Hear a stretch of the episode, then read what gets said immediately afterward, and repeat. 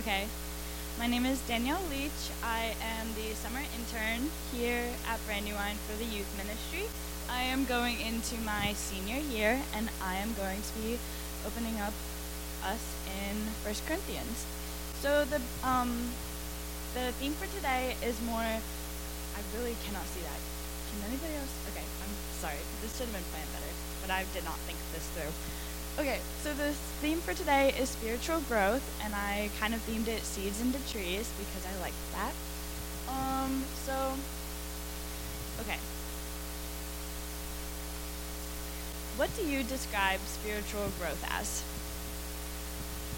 Um, this is an actual question. Danny. Yep. Anybody else? Anything else? What does what do you describe spiritual growth as? And yeah and what do you describe the goal and purpose of spiritual growth to be?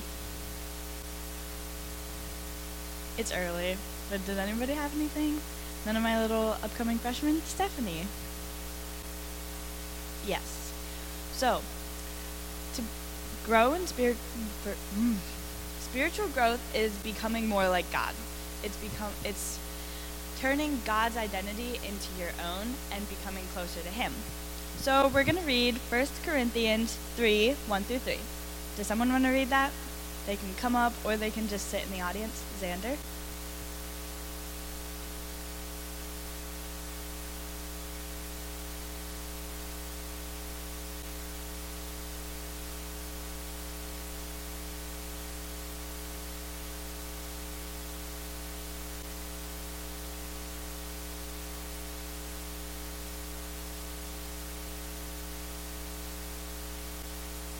Good job. Thank you. So, I know this is kind of backwards, but I'm going to be starting breaking down verse 3. And verse 3 is specifically, For you are still of the flesh. For while there is jealousy and strife among you, are you not of the flesh and behaving only in a human way? So I'm going to say, I'm going to make the assumption that most of us here can say or actually have accepted Jesus into our hearts. If you haven't, that's fine. You're on your own path, and I hope you listen and learn something today, no matter what. But most of us here have probably say that we accepted Jesus into our hearts. And that's really awesome. But are you still living of the flesh? Like when when there are sinful you can keep going, Sin. It's nope, Tanner. When there are sinful and worldly things happening around you, are you responding in a way that honors God and represents Christ in you, or are you answering in a worldly way with like anger and resentment and jealousy and stuff? So your worldly flesh can no longer be your identity when you are of Christ. So in 2 Corinthians 5:17, it says, "Therefore, if anyone is is in Christ, he is a new creation. The old has passed away; behold, the new has come."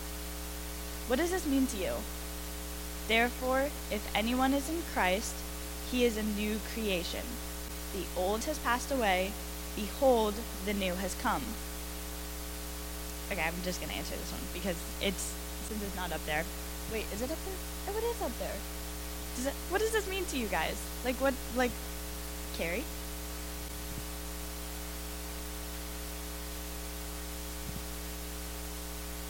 Exactly.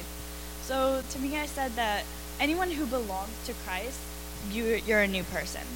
The old life is gone, and a new life has begun. Begun. When you become a Christian, your life and responses need to change to honor God because you are new. You're no longer who you were. And now, in the verse 1 of 1 Corinthians 3 1 through 3, but I, brothers, could not address you as spiritual people, but as people of the flesh, as infants in Christ. The people that Paul was referring that was talking to, they were still living in a way that didn't honor God. They said they were Christians and had God and all that stuff, but they didn't honor him. They didn't live by him. Do not allow yourself to get stuck in your flesh and become spiritually stagnant, which means like when you're not growing. You're like, so there's like you, baby, spiritually infant you, and then spiritually mature you, and then if you get like one place, that's, and you just get stuck there, you're spiritually stagnant. Let go of it. Let go of whatever is holding you back and become the new person God has made you. As Christians, we are called to continue to grow. We're told that we have, like, God wants us to continue to grow, to grow closer to Him, to learn new things, to talk with Him, and we're meant to grow. Just as we physically and mentally grow from being little babies to being old people, we continue to grow. And we need to spiritually grow too. Ah, oh, double sided. Okay, so choosing to become a Christian is just the first step in a lifelong journey of becoming more like Jesus and growing into spiritual maturity. It won't happen automatically. Spiritual maturity doesn't just like come one day and you're just like automatically good to go. You have to continue working for it. What does spiritual growth look like or mean? Which I kind of already answered earlier. It means like when you come to like when your identity is so far in Christ and like you're grown so close to him, you become God starts your identity you show God everywhere you go. How you respond to things is godly. Everything is God. That's what spiritual growth looks like to me. It's showing God to other people and becoming Christ in you. So, three things that can stunt your growth. I wrote three here, but it's just the things that can stunt your growth. Is holding idols above Jesus is one of them. So in Colossians 2 8, it says, See to it that no one takes you captive by philosophy and empty deceit, according to human tradition, according to the elemental spirits of the world, and not according to Christ. And in Jeremiah 2:27 it says, "Who says who say to a tree, you are my father, and to a stone, you gave me birth, for they have turned their back to me, and not their face, and not their face. But in the time of their trouble they say, arise and save us." So, basically, when you hold these things like astrology or whatever, and even like Pastor Todd was talking about last week, idols can also be like social media, your phone, stuff like that. When you hold these things and like distract them, like they let them distract you from God, they you're unable to focus on God and like how He's calling you to grow. Number two is not spending time in God's Word. I like the phrase, if you only eat once a week, you'll starve. I think about that a lot in the sense of like, am I spending time in the world, word with God, or am I just am I starving? Is that why I'm struggling? Is that why I'm going through these things and these feelings and like not having something to hold me through them? In 1 Peter 2 2, it says, Like newborn babies, you must crave pure spiritual milk, so that you will grow into a full experience of salvation. Cry out for this nourishment. We're, we're meant to want this, like the the food and the word that Jesus gives us and God gives us. Allow the third thing is allowing pride and fear to control how you live.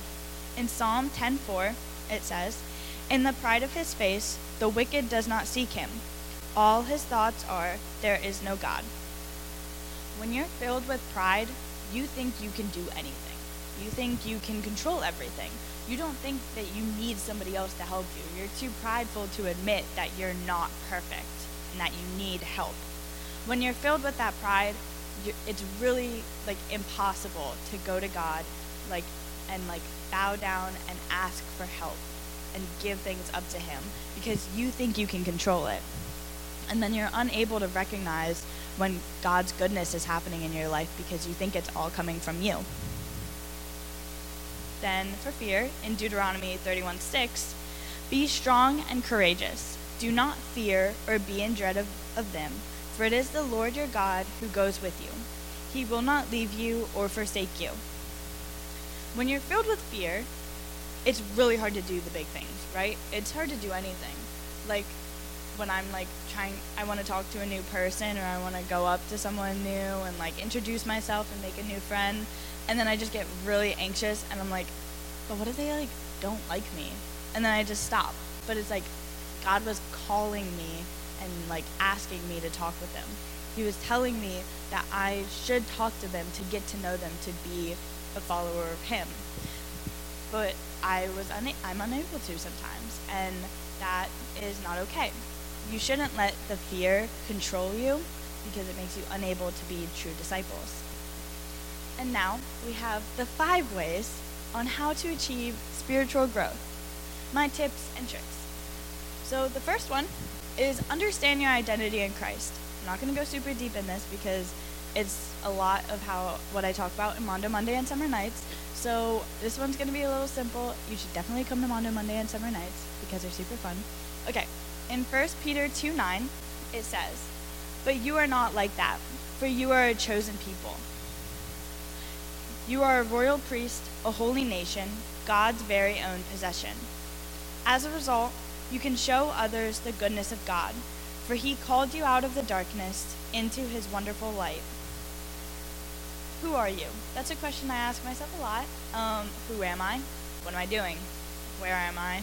But also, like, how am I supposed to be who I am in this new place?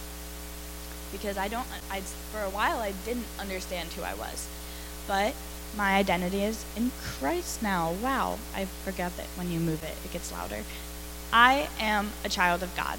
You are a child of God. We are all beautifully and wonderfully made to follow God for his purpose. We are God's very own possession. He created us, he knows us, he loves us. We are his. The second point is to spend time in God's word because God's word will be your nourishment. It's your spiritual food like I kind of hinted at earlier because I knew this point was coming up. So, you can start in the Bible at a level where you are spiritually um, ready for, at a level of where you are spiritually. Now, back to verse 2 of. Hello? Verse 2 of 1 Corinthians 3. So, in. Whoa, I fed you with milk not solid food, for you were not ready for it, and even now you are not ready. God's going to give you what you need to grow.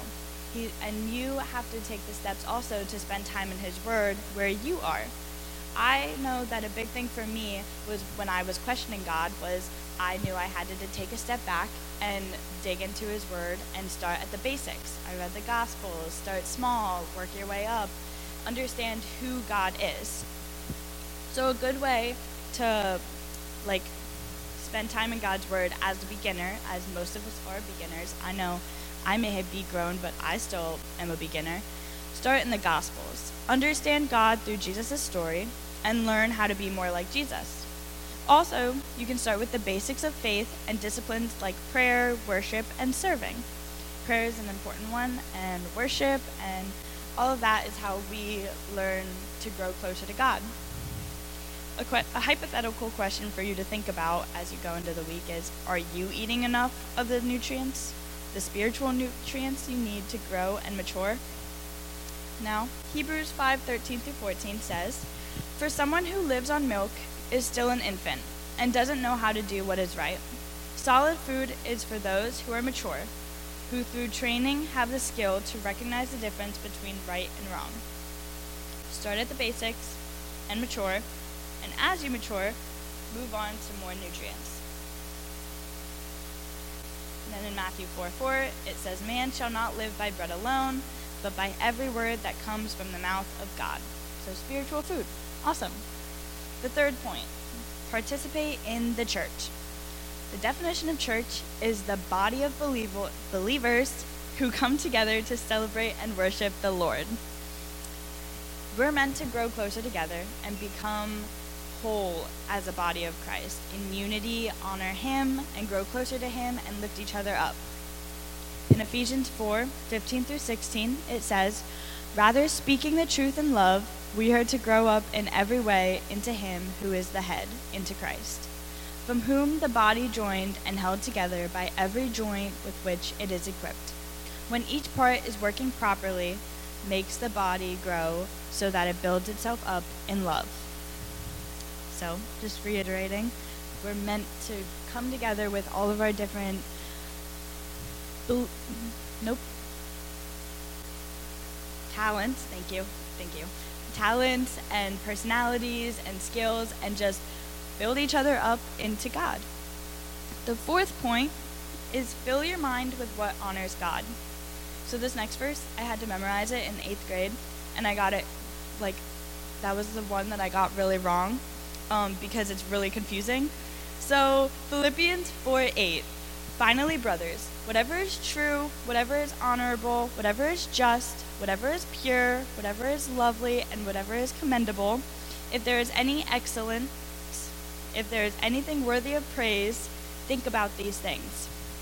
So, whatever is true, whatever is honorable, whatever is just, whatever is pure, whatever is lovely, and whatever is commendable. These are all things that when you hear them, I think about Jesus. Jesus is true. Jesus is honorable. Jesus is just. Jesus is pure. He's lovely. He's commendable. These are all things if, that they have excellence, and they should make you think about God. And that's what we should be focusing our minds on. Spending time in those things, reflecting on those things, which kind of co- connects with the later point. But Colossians 2 8, see, which I think I already read. See to it that no one takes you captive by philosophy and empty deceit. Just kind of with that, like, don't let the things of the world and the idols hold you back. Like, focus on the Word and focus on God and His love for you and all the things that will be good for you and growing closer to Him. And I believe this is the final point. Be thankful. Some of this is written by Stephanie, so say thank you, Stephanie, bit later. Be thankful. Colossians 2 6 through 7 says, Therefore, as you received Christ Jesus the Lord, so walk in him, rooted and built up in him, and established in the faith, just as you were taught, abounding in thanksgiving. A good, a, an important note for that is to spend time in prayer by listing things you're thankful for, focusing on the things you're thankful for, focusing on the things that are good, stuff like that. You should be thankful for the things you have in your life. I know some days it's really hard for me to focus on what is what I'm thankful for because it's like I just failed a test and got into a fight with my friend and then her boyfriend yelled at me like I'm not having a good day. But and then my mom yelled at me for not doing the dishes right. Like this is just not my day. But it's like I got to come home. I got to lay in bed, which my bed is my home. So got to lay in bed. I got to have the fan on me and cool me down. And I got to listen to the rain outside and I got to see the sky and I got to hang out with my little brother, like and sister and other sister. I like today was a good day even though things didn't go my way all the time. So it's good to focus on these things because it turns your mind towards what God ha- like what God has gifted you with even when things are going hard. Going being are hard. Yeah. So that's that's my lesson. Um, I want to pray us prayer pray us out, and then if you want, we can talk. Or I didn't. Okay, cool. So let's pray. Okay. Dear Lord, Heavenly Father, I thank you for this day. I thank you that we were able to come together. I thank you that we were able to worship and that we were able to hear your word and dig deeper into the Bible, Lord. I pray that you stay with each of us throughout this week, that you give us many blessings and spend, help us to spend time with you and turn our hearts towards you, Lord. Help us to grow and learn to love and be more open to the things around us, Lord. I thank you so much. And in Jesus' name we pray. Amen.